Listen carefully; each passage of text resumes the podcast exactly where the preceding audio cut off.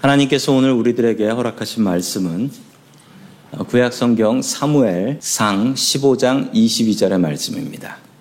사무엘이 이르되 여호와께서 번제와 다른 제사를 그의 목소리를 청종하는 것을 좋아하심 같이 좋아하시겠나이까 순종이 제사보다 낫고 듣는 것이 순양의 기름보다 나으니 아멘.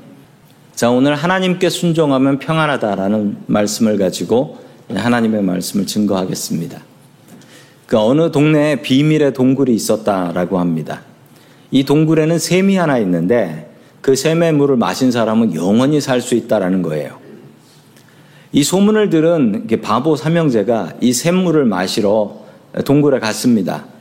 그런데 이 동굴에는 중요한 비밀 하나가 있었습니다. 동굴 안에서 말을 하면 죽는 거예요.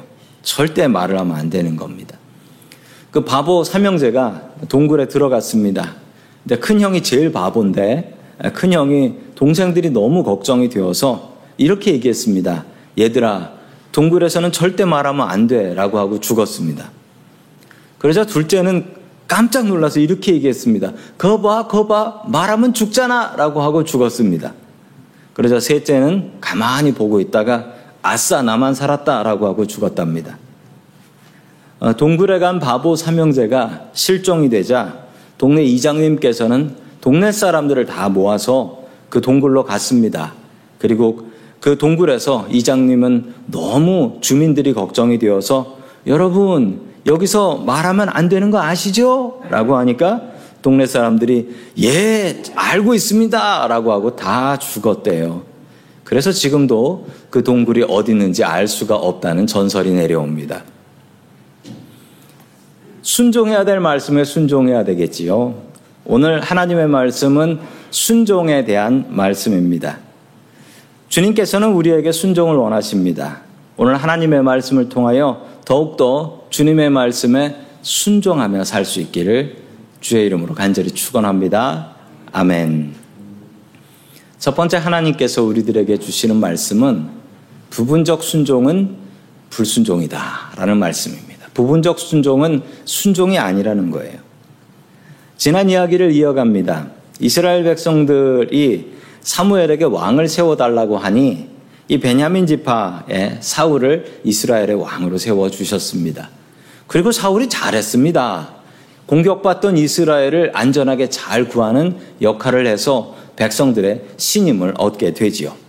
자, 계속해서 우리 사무엘상 15장 3절의 말씀 같이 봅니다. 시작. 지금 가서 아말렉을 쳐서 그들의 모든 소유를 남기지 말고 진멸하되 남녀와 소아와 젖먹이 아이와 우양과 낙타와 나귀를 죽이라 하셨나이다 하니 아멘. 어느 날 사무엘이 사울을 불러서 하나님의 명령을 전달했습니다. 이스라엘 남쪽에 살고 있었던 아말렉이라는 민족이 있는데 이 민족을 공격해서 이들을 모두 죽이라 그리고 이들이 가지고 있었던 짐승들까지도 다 죽여라 라는 명령을 내리셨습니다. 참 잔인한 명령이었죠. 아말렉은 지도를 보시면 이스라엘 남쪽에 살고 있는 아, 백성입니다. 저 나라는 특징이 있는데 저희가 완전히 사막이에요. 아무것도 없는 진짜 완전히 사막이에요. 그래서 저기에 사는 사람들은 유목민들, 유목민들인데 저 유목민들은 풀 떨어지면 딴 데로 가는 사람들입니다. 그래서 저 아말렉 사람들은 저기 어디쯤이라고 하지 저기 어디 사는지 정확한 지역을 이야기할 수는 없습니다. 이들은 유목과 함께 강도짓을 해서 먹고 자랐습니다. 저 이스라엘 쪽에서 이집트 쪽으로 내려가는 상인들에게 강도질을 했고요. 또 때로는 이스라엘 사람들에게 강도 짓을 하기도 했습니다. 이들이 사막에서 먹고 살 수 있었던 유일한 방법은 강도질밖에 없었기 때문이지요. 아말렉은 항상 이스라엘을 괴롭히는 적이었습니다. 하나님께서는 이번에 아말렉을 심판하기로 작정하셨고 사울에게 아말렉과 전쟁을 하라라는 명령을 내리셨지요. 자, 계속해서 구절의 말씀 같이 봅니다. 시작. 사울과 백성이 아각과 그의 소의 가장 좋은 것 또는 그 이름진 것과 어린 양의 모든 좋은 것을 남기고 진멸하기를 즐겨하지 아니하고 가치 없고 하찮은 것은 진멸하니라. 아멘. 하나님께서는 이 모든 것을 진멸하라 라고 명령을 하셨는데 사막에서 강도질하면서 사는 아말렉을 이번에 완전히 멸해버리는 것이 하나님의 뜻이었다라는 것입니다. 그래야 이스라엘이 앞으로 고통을 당하지 않게 되기 때문에 하나님께서는 사울에게 아말렉을 공격하라라고 명령하셨던 것이죠. 그러나 사울은 모든 것을 진멸하지 않았습니다. 그 이유는 아까워서였습니다. 아까워서. 돈이 될 만한 것은 남겨두었다라고 합니다. 그리고 쓸데없는 것은 갖다 버렸다라고 이야기를 하지요. 사울 왕은 하나님의 음성에 하나님의 명령에 순종한 것일까요? 순종하지 않은 것일까요? 사울이 순종을 아예 안 한 것은 아닙니다. 사울이 순종을 아예 안 하려면 아말렉하고 전쟁을 하질 말았어야죠. 사울은 순종을 했습니다. 그런데 하나님께 완전히 순종한 것은 아니었습니다. 아말렉과 전쟁을 시작했다라는 건 이 사울이 자신의 목숨을 걸고 전쟁터에 나갔다라는 얘기 아니겠습니까? 그런데 그에게 부족한 것이 있었습니다. 그 부족한 것은 완전히 순종하지 않았다라는 것이죠. 하나님께서는 완전히 순종하여 아무것도 가져오지 말고 모두 다 없애버려라 라고 말씀하셨는데 그대로 하지 않고 자신의 뜻대로 그냥 이것을 남겨두었던 것입니다. 하나님께서는 우리에게 완전한 순종을 원하십니다. 99%의 순종, 대단한 것이지요. 그런데 99%의 순종에는 1%의 불순종이 있는 겁니다. 그리고 이 1%의 불순종 때문에 하나님의 뜻이 이루어지지 않는다면 이것이 온전한 순전, 순전이겠습니까? 완전한 순종이겠습니까? 하나님의 뜻을 이루려면 우리가 하나님의 뜻에 100% 순종해야 하는 것입니다. 안 그러면 하나님의 뜻이 이루어지다 말게 되는 것이지요. 사울은 부분적인 순종으로 하나님의 계획을 망쳐놨습니다. 주님께서 주신 말씀을 나의 명령으로 받기를 소망합니다. 그리고 그 말씀을 온전히 100% 순종하는 삶을 살아가는 저와 성도님들 될 수 있기를 주의 이름으로 간절히 축원합니다. 아멘. 두 번째 하나님께서 우리들에게 주시는 말씀은 예배를 통해서 순종을 배우라 라는 말씀입니다. 예배를 통해서 순종을 배우라. 순종하기 어려운 이유가 무엇일까요? 순종하기 어려운 이유가 있습니다. 그 이유는 사람마다 모두 계획이 있기 때문입니다. 사람마다 모두 계획이 있어요. 열심히 일하는 사람도 계획이 있고 열심히 노는 사람도 계획이 있더라고요. 사울왕도 계획이 있었습니다. 그의 계획은 무엇이었을까요? 자, 우리 같이 사무엘상 15장 12절 말씀 같이 봅니다. 시작. 사무엘이 사울을 만나려고 아침에 일찍이 일어났더니 어떤 사람이 사무엘에게 말하되 이르되 사울이 갈멜에 이르러 자기를 위하여 기념비를 세우고 발길을 돌려 길갈로 내려갔다 하는지라 아멘.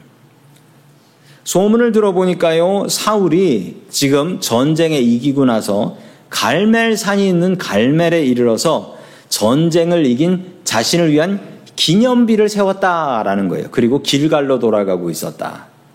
아니, 이 전쟁은 하나님께서 명령하신 전쟁이 아닙니까? 어떻게 해도 이길 전쟁입니다. 하나님께서 허락하신 전쟁이었으니까요. 사울이 잘해서 이긴 전쟁이 아니라는 것입니다. 그런데 사울은 자기가 잘해서 이 전쟁에 이겼다라는 교만한 마음을 가지고 하나님 앞에 감사하지 않고 저 멀리 갈멜산까지 올라가서 거기에 승전 기념비를 자신의 이름으로 자신을 위해서 세웠다라는 것입니다. 하나님 앞에 감사하지 않았습니다. 사울이 교만해지기 시작했습니다. 언제부터 이렇게 교만해졌을까요? 전쟁터에 나가는 군인은 교만할 수가 없습니다. 왜냐하면 이 전쟁에 나가서 내가 죽을 수도 있다. 두렵고 떨린 마음으로 나가지요. 처음부터 교만할 수는 없습니다. 언제부터 교만해질까요? 전쟁에서 이기기 시작할 때부터 교만해지는 겁니다. 이제 다 이겼구나. 내가 참 잘했구나. 내가 아니면 이렇게 할 수 있었을까? 라는 생각이 들기 시작하면서 성공 속에 우리는 교만을 느끼게 됩니다. 사람은 처음부터 교만하지 않습니다. 실패하고 좌절한 사람은 교만하지 않아요. 뭐 좀 일이 잘 된다, 성공한다 라고 생각할 때 교만은 우리의 마음속을 파고들어 오는 것입니다. 사울은 이 교만을 조심하지 않았던 것이지요. 사울이 이번 전쟁을 통해서 자신의 이름을 높이고 싶었습니다. 이름을 높일 뿐만 아니라 첫 번째 왕이었기 때문에 왕권이 약했습니다. 자신의 왕권을 더욱더 높이고 싶었습니다. 그의 계획은 이 일을 통해서 나의 왕권을 강화한다라는 것이 그의 목표였던 것이죠. 하나님께서는 이 사실을 다 알고 계셨습니다. 그래서 하나님께서는 사무엘을 사울에게로 보내셨습니다. 그리고 사울이 숨겨놓고 죽이지 않았던 소와 양들을 발견하게 되지요. 사무엘은 사울을 책망하며 이렇게 얘기했습니다. 왕이시여, 도대체 뭐 하는 일입니까?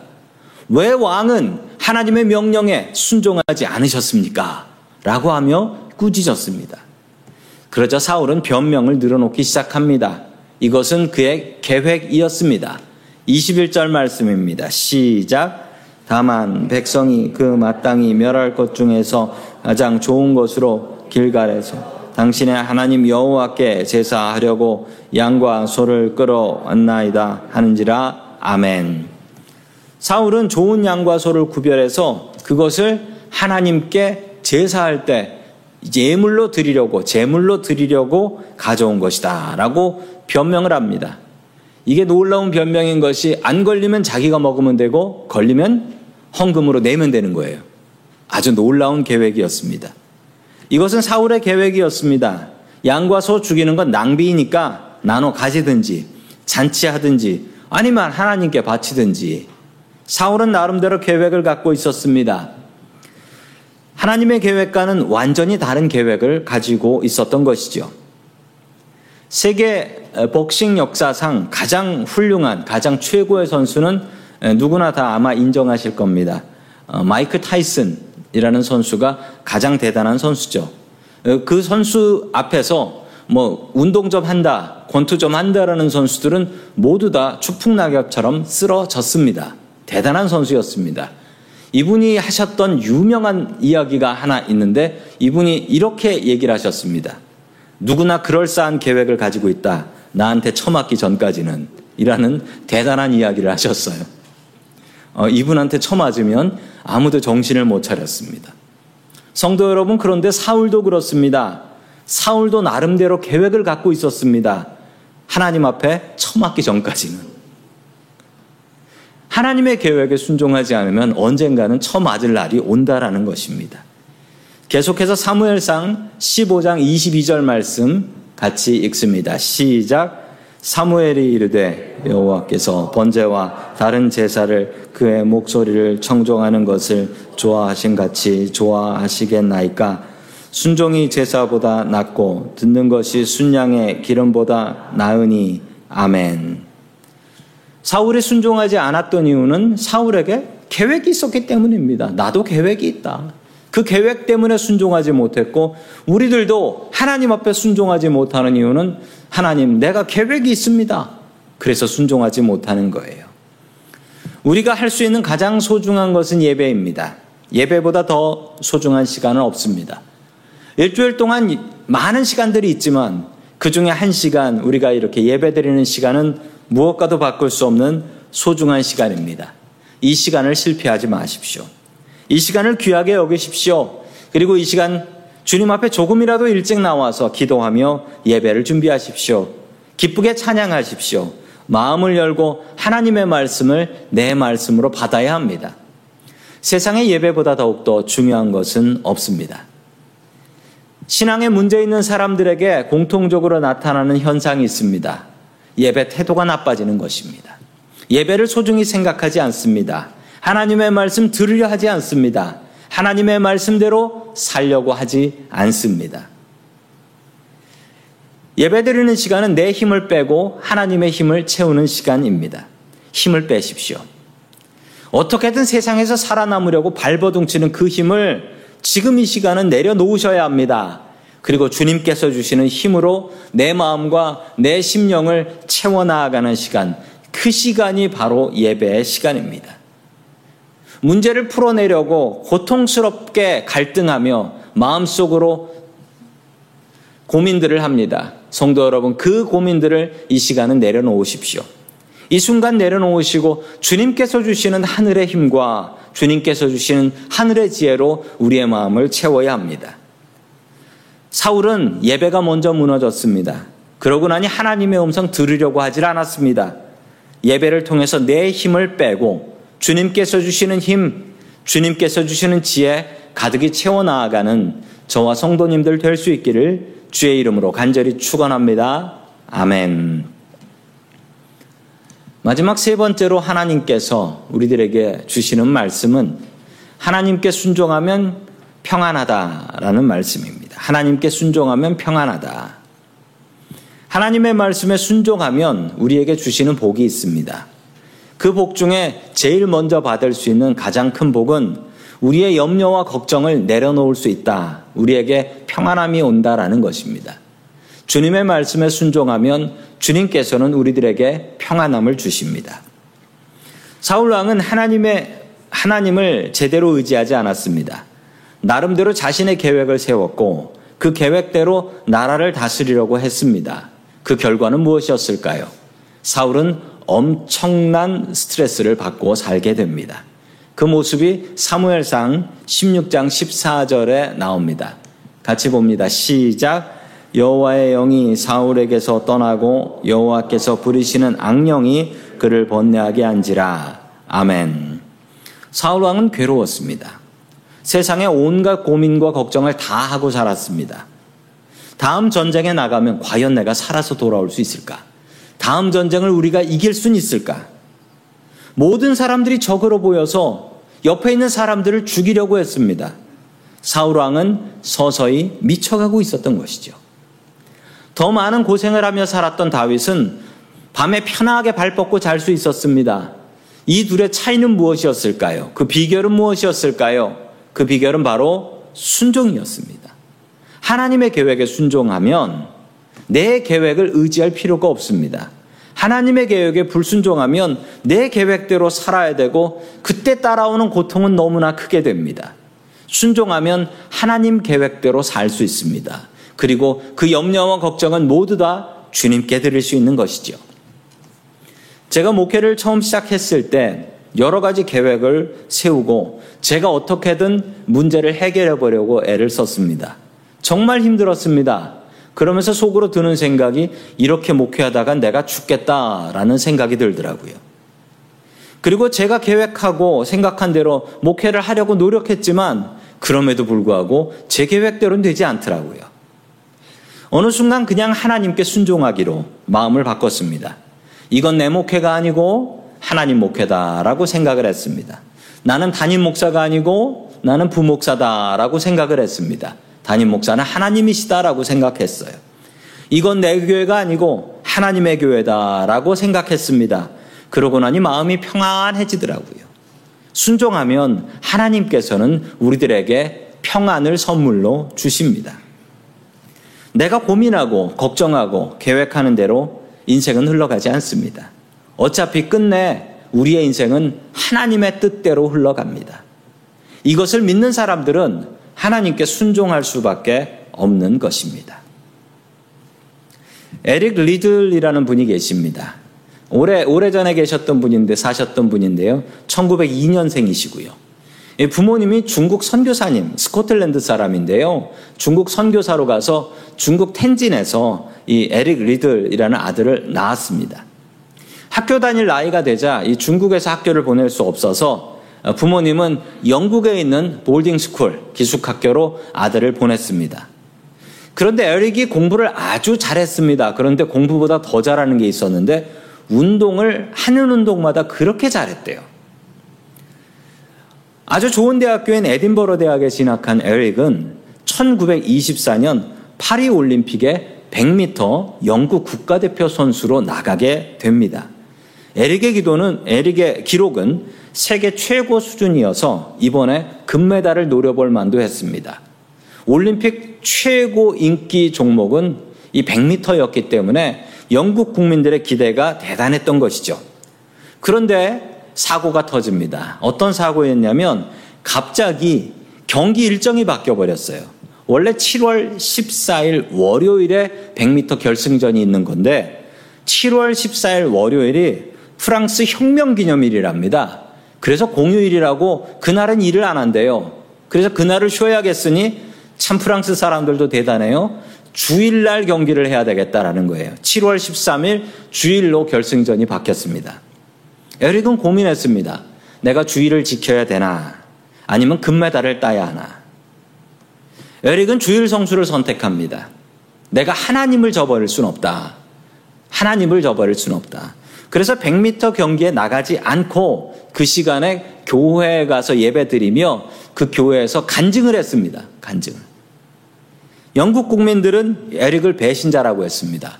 안 나가려면 처음부터 빠지지. 왜 도중에 빠져서 다른 나갈 선수까지 못 나가게 했냐. 너 진짜 나쁘다. 그래서 영국 국민들은 이 에릭을 배신자라고 그리고 신문에도 에릭이 나라를 배신했다라고 대서특필이 된 거예요. 그러나 에릭은 하나님의 말씀에 순종할 수밖에 없었습니다. 왜냐하면 그에게는 금메달보다도 주일 예배, 그 한 주일 주일 예배 드리는 것이 더욱더 소중했기 때문입니다. 에릭은 대신해서 자신의 종목이 아닌 200m와 400m 경기에 나가기로 합니다. 그 누구도 에릭한테 기대했던 사람은 없었습니다.